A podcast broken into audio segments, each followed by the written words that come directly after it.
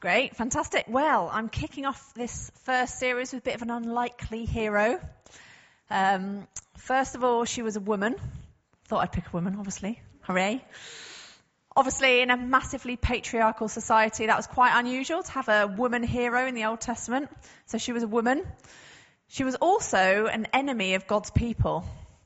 She was a Canaanite, and she lived in a very sinful city that worshipped a moon god and that kind of involved like child sacrifice and quite sexually perverse stuff going on all the time. And also, she was a prostitute. Yet this woman, this hero, had such amazing faith. She wasn't, hadn't been surrounded by God's people. She hadn't been surrounded by God's laws like most of the old, other Old Testament heroes. And yet she just heard of this God. She just heard of Yahweh. She'd heard of Jehovah, of the God of the Israelites. She'd heard rumors of miracles and she chose to believe and she put her life on the line with her faith, which is pretty amazing. And as a result of her faith in God, we see God meet her with this abundance of grace, overwhelming generosity, overflowing salvation meets her in this torrent. She has this faith, and you can just picture God just going, Wow, I love that. You have that amazing faith. So I'm just going to pour out all this amazing goodness and grace and meet you with this amazing story of redemption and power. I'm going to pour loads of good things into your life. Amazing. This is Rahab's story. And this is the scarlet thread of faith. So, just a bit of background. It's the year 1400 BC, and we're in Jericho, which, you know, like, you know, obviously that's like 3,500 years ago. Like, do you ever think that, like, this is quite embarrassing, but I actually like Google mapped where Jericho was. It's like, oh, cool, it's actually a place. but you kind of, you know, all this stuff you read in the Old Testament and stuff, it's like, no. You, you obviously, like, you've read the stories loads and loads of times, but it's like, oh yeah, look, there it is. There it is. Next to the Jordan River, just east of, I always have to do north, south, east, you know what? east of Jerusalem, just by the Dead Sea. Amazing. So, I'll just show you a few. Can you just through a few more? So this is what it looks like today, the ancient city of Jericho. It's the oldest city in the world. These are some of the ruins, like from thousands and thousands of years ago. They're just there, which is so cool. And that's what it would have looked like at the time of Rahab, just before the Israelites. So the Israelites are camping in the desert, um, just slightly away from it, and they've, they're about to um, go into the promised land basically. So this is for the second time. So they've been living in the they've been living in the desert for 40 years because the first time around um, Moses sent and Joshua sent some spies into the land, but the spies came back saying, "Oh no, everyone's like giants; they're enormous. We're never going to take it." So they basically like bottled it. So they had their chance to fulfill the promise of God of living in this promised land, but they basically had fear instead of faith. So their fear meant that they circled around the desert for another 40 years until everyone in that generation had died. And then they get a second chance. So God's like, right, you were fearful last time. I want you to be full of faith this time. So what are you going to do now? So they do the same thing again. It's like deja vu. It's like, right, okay, we're on the brink again.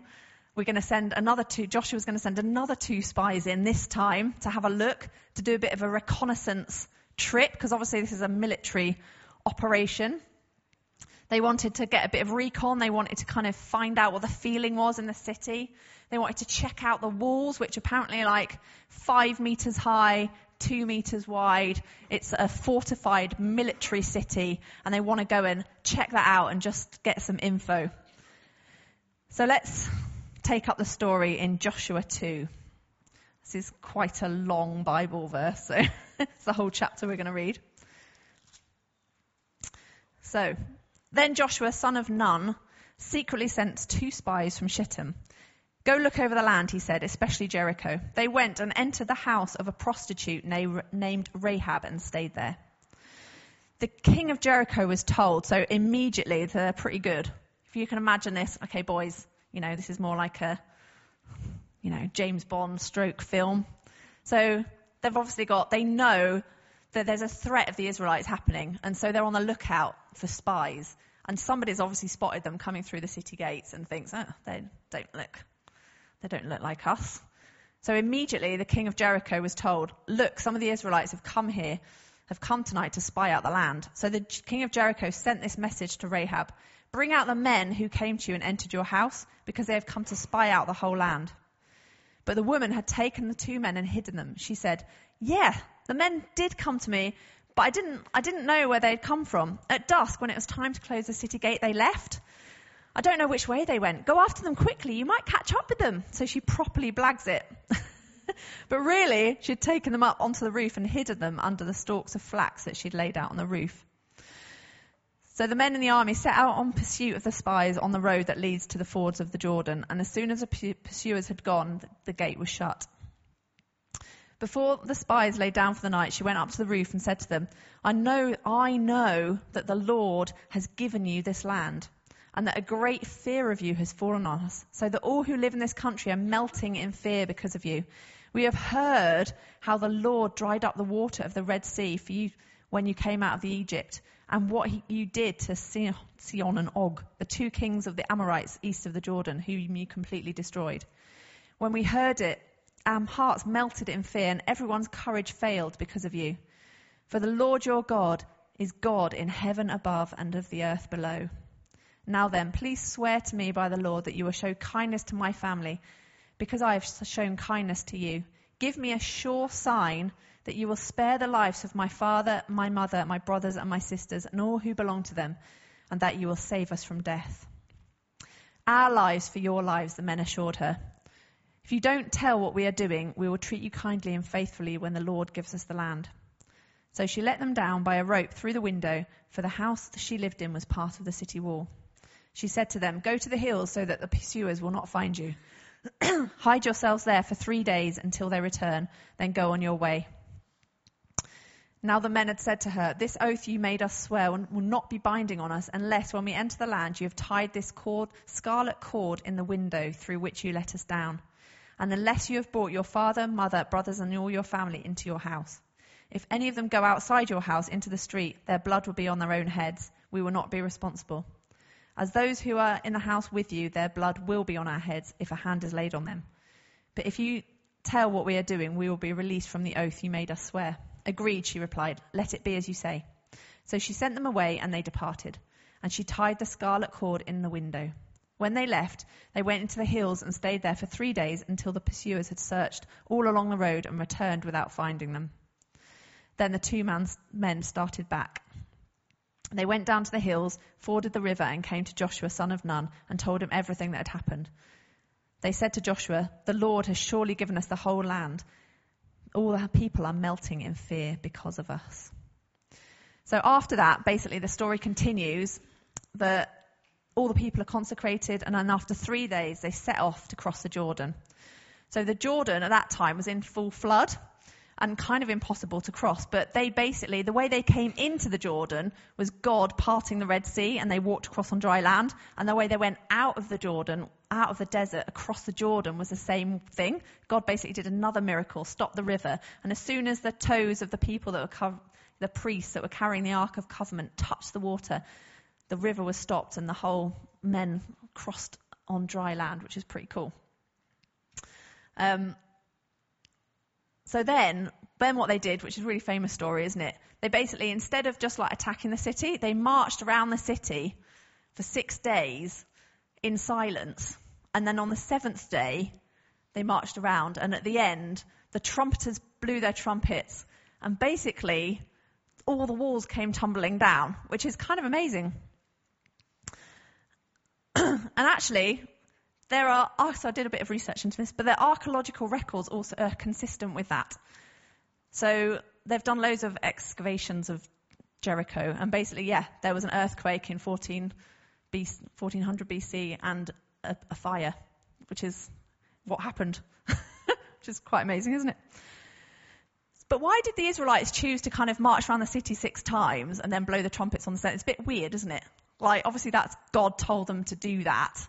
But it's kind of interesting the backstory of that. So basically at the time, um, Jericho was actually named after this moon god. So it was called Yerak, which in Hebrew, Jericho is a transliteration of that word. So it's based, this city was dedicated to worship of this moon god, Yarak, which was na- later named Baal, which you've probably heard a bit more about. And basically there was um, a legend of the time called the Legend of Keret, where basically this Yarak, this god, basically instructs in this legend, instructs his people to go out and march in silence and then on the seventh day make a massive noise. So basically, God was kind of saying, actually, this, I am the true God. Your God isn't powerful. I am powerful. I am the true God. And actually, when I do stuff, earthquakes happen. You know what I'm saying? My God's true, true God.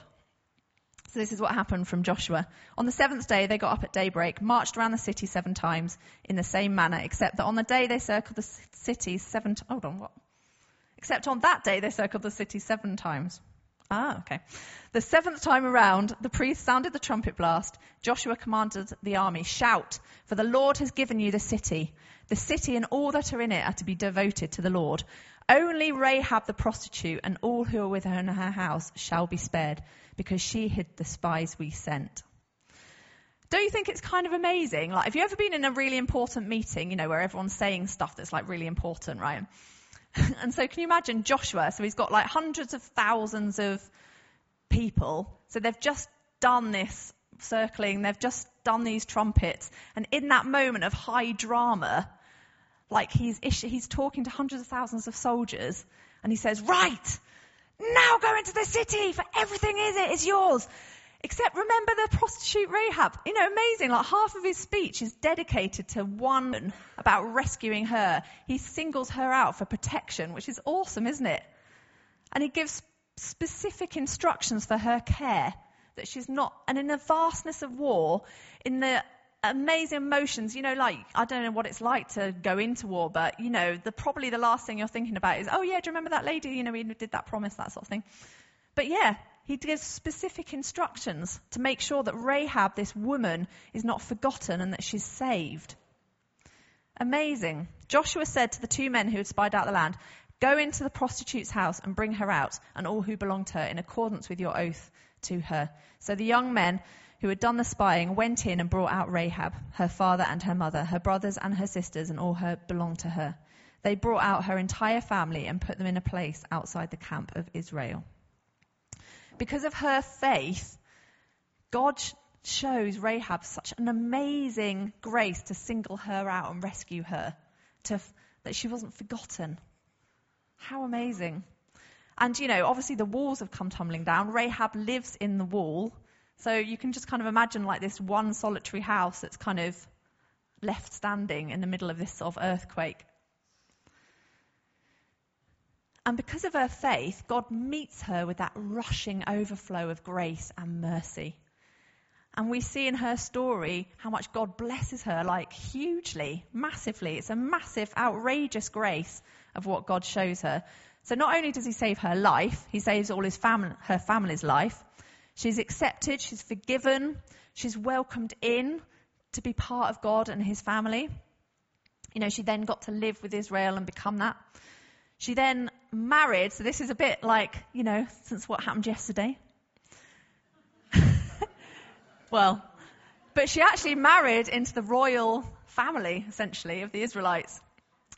Um, Salmon, who was actually one of the spies, but it's historians believe that, well, she married Salmon, and the historians believe that he was one of the spies, so it's quite romantic. Like, don't you think? Like, he sort of rescued her, she rescued him, then they fall in love, and it's all amazing. But he was like a prince in the house of Judah. And, yeah. And so basically they got married, and her great grandchild was King David, so she was part, became part of the royal family. She, her, she was an ancestor. Out of her children's children came King David, came King Solomon, and then 14 generations later came the King of all kings, Jesus. Amazing. Salmon, Matthew 1, verse 5. Salmon, the father of Boaz, whose mother was Rahab. Boaz, the father of Obed, whose mother was Ruth. Obed, the father of Jesse and Jesse, the father of King David.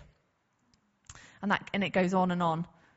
14 generations later, Jesus, the King of Kings. How amazing. I mean, it's pretty amazing, wasn't it, yesterday to see like a, just a normal person. Like we were saying, like watching the wedding, like I bet her mum, like seriously, can you ever imagine when she gave, had Meghan, like the last thing she'd probably ever expecting was to end up, you know, married into the royal family. Like it's mental, isn't it?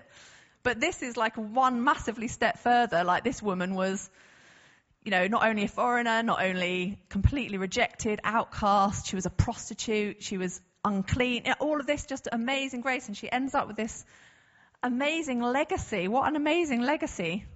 What an amazing grace to be part of that. She was also highlighted as a virtuous woman. So Proverbs 31 tells us all about this amazing woman. And actually, it could well be that when Solomon wrote this, that he had her in mind. I'll just read a few verses. Who can find a virtuous and capable wife? She is more precious than rubies. She finds wool and flax and busily spins it. She makes belted linen garments and sashes to sell to the merchants. You know, Rahab dealt in flax and linen. Do you remember, like, that's where she hid the spies underneath the flax?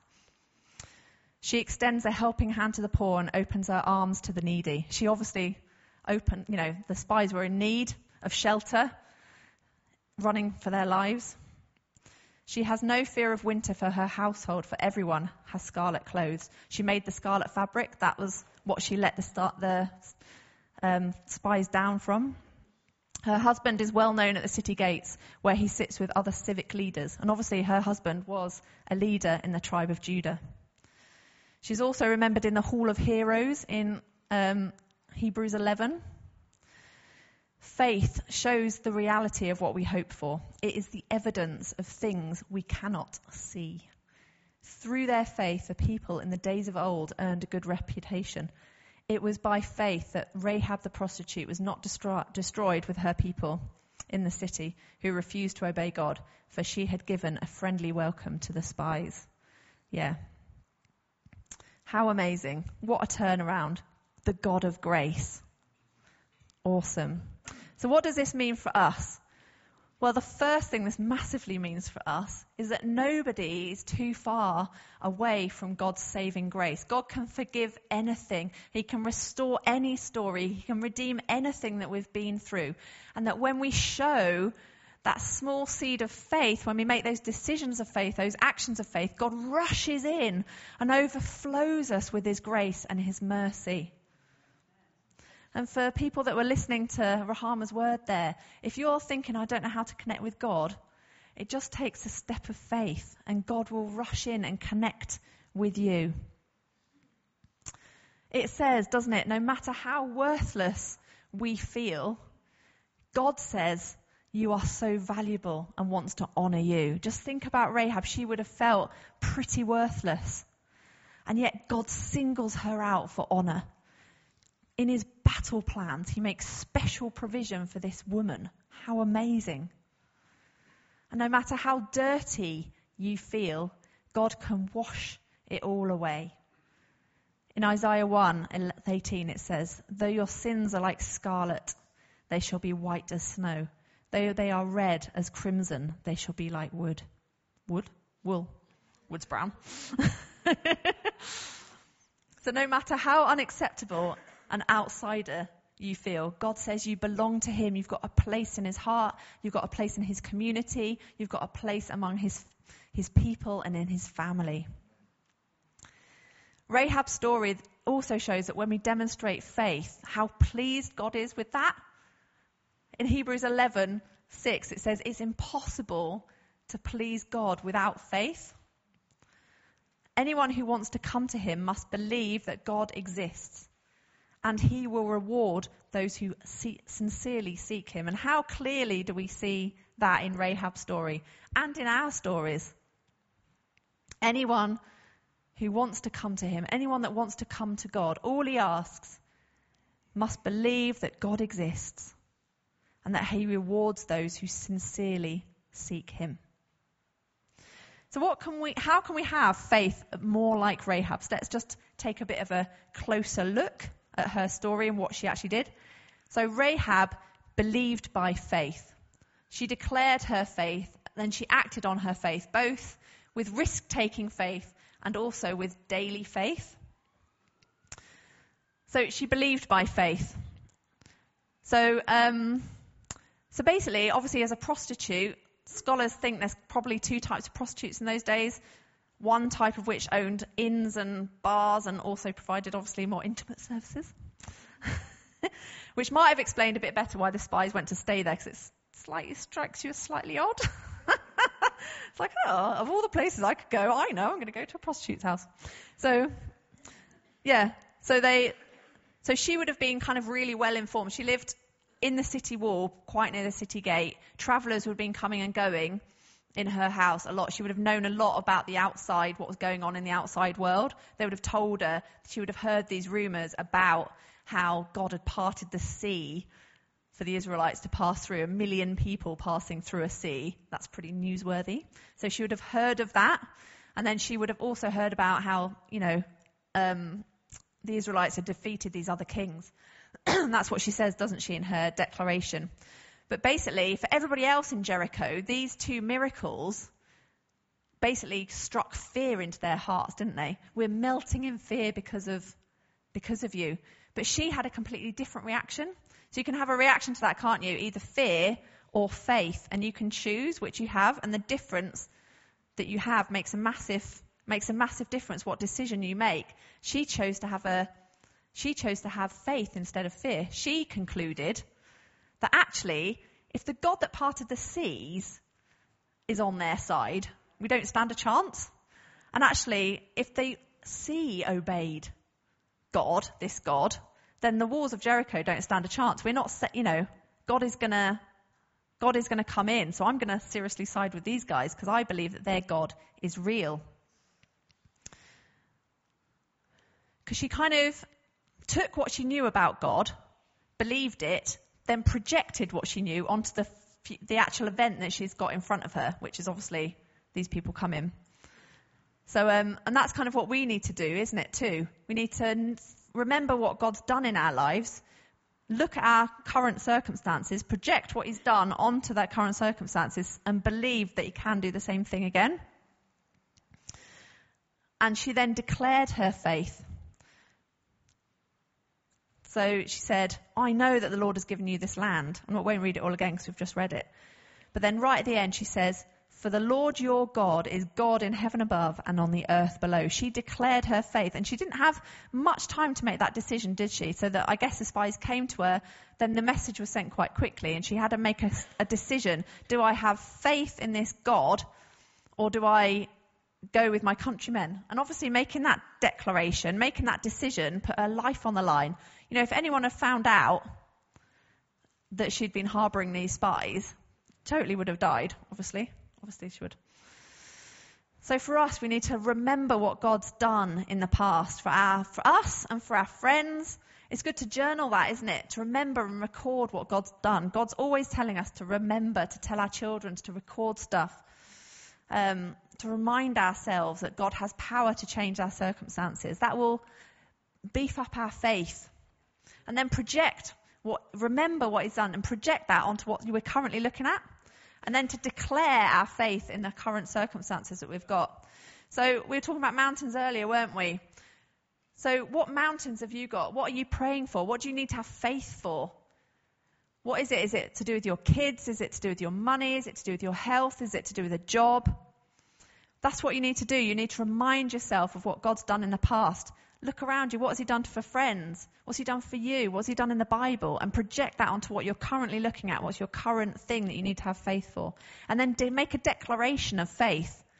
I believe, God, that you are going to come through for me in this instance. And write it down. the amount of stuff we forget is ridiculous, isn't it? Like I look back in my journal, it's like, oh yeah, I did that, and then he answered that. But You know, you can all forget that you've prayed stuff, and then you forget that he's answered, and then that doesn't build your faith. So you need to build your faith. So, for example, just um, so um, God did this like massive miracle with my brother and sister-in-law. They were trying for a baby for like seven years, and it was all very, very emotional, obviously um, tra- quite traumatic, and the grief was quite near the surface for a really long time. Um, but they kept on praying, and then they adopted this amazing little girl, which was awesome. And they had a word that God had said to her that six months and nine days. And then the day they got Nell, she was six months and nine days old. So it was an amazing miracle. And she'd basically had um, appendicitis when she was like 14, Joe, um, which basically had like exploded everything out of the way. So she physically couldn't have kids. Then two years later, they were looking into adopting another boy, but she got pregnant. Ridiculous, like full, actually a full miracle. So when she had an, um, a C-section, and when the doctor was like, surgeon was, you know, taking the baby out, she was like, oh, was this um, IVF? Yeah. And they were like, no. It's like, what? That's physically impossible. You know, your ovaries are all splattered all over the place. You know, so a full miracle that God can do those sort of miracles. Amazing. Come on, God. Yeah. So, so yeah, and so then, so I was prayed, for, I checked with Nicola, didn't mind, but I knew that Nicola and Duncan wanted to have another baby. so I wrote it down in my prayer diary of the things I'd like to see happen that year, and one of them was for Nicola to get pregnant. And then she did, yay! But obviously, so that's kind of builds your faith, doesn't it? Remembering what God's done in the past for you, for your friends, for your family, so that when you have got something in front of you that you need to have faith for, you've reminded yourself about that faith and projecting it onto what's happening now. Thanks. Thanks, Johnny. That's right, amen. And John is really good at that as well. So he records and writes and makes events in his diary and his d- journal and stuff like that. So, but I really encourage you to do that because you look back at it, don't you? When you're in that situation again, it's like, oh yeah, God has done that and he has done that for somebody else and he will do that again. And you can stand in faith for it and you make a declaration, a written declaration. And it doesn't even have to be stuff that's wrong. You know, so you don't have to have something wrong in your life. You don't have to be unhealthy. You don't have to have a rubbish job. You don't have to, all of that stuff. You can think about the positive things as well. So for Food Bank, my sort of declaration over Food Bank is that it will be a place where God's power is, where we can pray for people, we can see the presence of God, where we'd see miracles happening. So that's a declaration of faith that isn't about a negative thing, it's about a positive thing. So whatever, so you should have at any given time, you should be in faith for something. If you haven't got a mountain that you've written about, you should have something else that's positive that you're believing for. What are those things in your life? Have you got a couple? Are you working on a few things? Are you praying for some stuff? Because you need to be. Otherwise, we're not a people of faith, are we? We're just a people of wandering around having a nice God.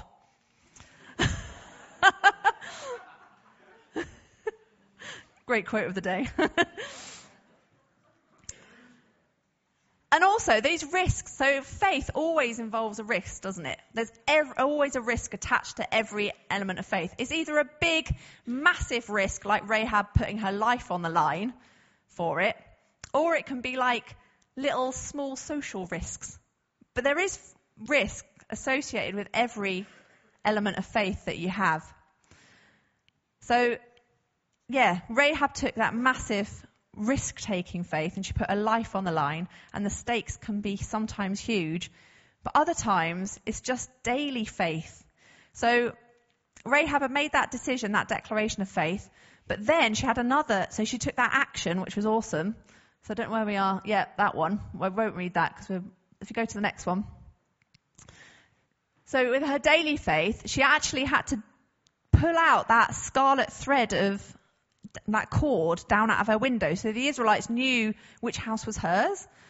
But that was an action based on her previous declaration and her other action, her big action, her big risk taking action. She had to make a daily step of faith every day to hang out that scarlet thread. So every morning she would put that scarlet thread out of her window as another act of faith. And it's a smaller step of faith. It's a daily faith that she had to do.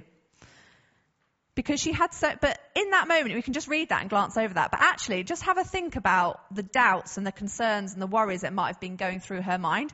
And don't you think sometimes the bigger steps of faith we can make are easier to take because we're kind of in God's plan and, um, and we kind of got God's bigger picture and stuff. So like for us, when we moved up 19 years ago to, to be with John, um, helping start CAP and stuff, like actually that felt quite exciting, even though it's like a massive big faith step. But those bigger things can feel quite exciting and just like, oh yeah, I totally want to do this because you're in God's zone. But then it's more like the daily little things that can kind of be more grinding, you know, and you've got more worries and stuff like that. So the fact that we didn't have money to pay salaries for 13 years just starts to get a bit, and you have, but daily you have to put out your faith that's attached to know God wants us to do this. This is the right thing to do. We're going to have to keep having faith for that. So that there's always daily faith attached to that bigger faith. So she, I mean, for her, you know, she would have had things like, well, what happens if the spies didn't even make it home? You know, so she's got this promise and this faith, but she doesn't actually know that it's going to happen, does she? You know, they could have got killed. She's, she's just sent them on their way. The soldiers easily could have killed them. She doesn't know they're coming back. She doesn't know that the promise is going to be met and her life's going to be saved. But she keeps on putting out this cord of faith every day. What happens if she didn't, if the spies didn't even keep their word? Like, as a prostitute, she's not going to exactly have come across many honourable men. She's not going to have known many men that would keep their promises. Is she? What if the Israelites couldn't even get past those walls of the highly fortified city? She didn't know that God was going to send an earthquake. You know, they're five meters tall. You know, the whole world trusted in these walls for protection and safety, and yet she kind of believed that God would somehow overcome that somehow. Not quite sure how, but but what if that didn't happen? What if the soldiers didn't actually know that not to attack her house? There's probably like, you know, hundreds of thousands of soldiers. What's every single one of them is going to know not to attack the house with the red cord coming out? What if her house collapsed? You know, she's in the middle of this flipping earthquake. I mean, how scary is that, right? She's living in the walls of the city. The walls are collapsing. It's an earthquake. And her and her family are still committedly staying inside the house because they would need to keep their promise. You know, these daily things of faith that she went through are actually really important and they can seem small, but they are really important to keeping your faith. You know, she used her daily faith to stand against those what ifs. And those small risks of faith. Because Matt was saying, well, you don't really have to have risks every day. And, and I was like, well, I think, you know, you, there are usually like small social risks associated with your faith, aren't they? So, for example, so James, I don't know if he's here today, James Dennison. So, um, we were praying that he'd get a job interview at this company where we're doing a presentation that's a logistics company. Um, so basically, just kind of we thought, yeah, we're going to have faith for that, faith that he's going to have an interview. But then you have to take like a small social risk which was basically me saying to this guy, okay, how are we going to get James a job here then? which, you know, like, I don't care, whatever. But, you know, it is a bit of a risk. Obviously, you're putting your neck out on the line. It's a small risk, but it's a small social risk, isn't it? And that's the same for us, isn't it? And so then um, he did get a job interview. They organised it for the next day, and it was amazing. And this guy was like, "Oh wow!" And they were all buzzing as well, which was really nice. So they were like, "Oh, how amazing is that? Is that karma or what?" I'm like, "No, it's God. We prayed for that this morning." Do you know what I mean? Because it's it's small social risks. Yeah, and so then, as I said earlier, my big faith thing for food bank is that we'd be a place of power and God be moving and stuff like that. But then daily you have to have it. So on Friday we had eight volunteers from Lloyds TSB come in and, um, you know, to volunteer to um, collect food in Tesco and just be around the, the food bank. And so we, as a food bank, we have a prayer time and we have a bit of a devotional. And I had this thing of like, oh, shall I not do that? Because obviously, like, they're all there, orcs, you know, isn't it? And I kind of thought, oh, sod it, and I'm flipping doing it. so you know, you know, because we have loads of people that aren't Christian, which is part of what I love about Food Bank. We have lots of volunteers that aren't Christians that come, but we always pray and we always do a bit of a devotional. And so, yeah, so I just sort of did one of my like a nice Bible verse, my favourite Bible verse, and did it and prayed for it, and it was amazing and so good. And then this other lady that because we pray for our clients, like we offer to pray, not all the time, but we're sensitive. But this one lady, she'd been homeless. She's living over there in Jermyn Court. She'd just literally got in there last week. She hasn't had benefits. She hasn't had any money for eight months or something ridiculous. She's really depressed. Her mum had died um, about three months ago, and about four years ago, her child had died as well. People go through so much crap. Um, and she's obviously very depressed about it. And I just thought, okay, she totally needs some prayer. But I've got this woman literally listening in. And you know when the, somebody's not particularly sympathetic either, you know you can pick up they're a bit like. Um, so I was just like, okay, she just needs prayer, so I am just going to pray for her. Do you know? But it's small social risk, isn't it, of what people think to to have that faith that's attached to your big one. Right, I feel like I've talked too much now. Right. So in summary, what are you believing for? And I want you to go home, promise, that you'll write down some declarations of faith of things that are your mountains that you're believing for, okay? And then every day you need to have that daily, you need to hang out your scarlet cord of faith every day. Attach it to your window like Rahab did. In the morning she woke up, she attached it to her window. And it's like doing that every day, waking up, praying, attaching your faith to your big picture faith in what God has done. Think about the things that God's already done. What has He already done in your life? What's He already done for your friends and family? What's already done in the Bible? Project that onto what you're currently looking at. And then declare that, write that down. And then be prepared to take small social risks for your faith. So I hope the story of Rahab has talked to you. A woman of amazing faith that lived 3,400 years ago, but with the same God that we serve, the same God that loves you intimately, that's prepared to put a massive rescue mission in place just for you, to single you out with honor. How amazing. And when we show those small elements of faith, God rushes in with salvation, with grace, and with blessing. Amen.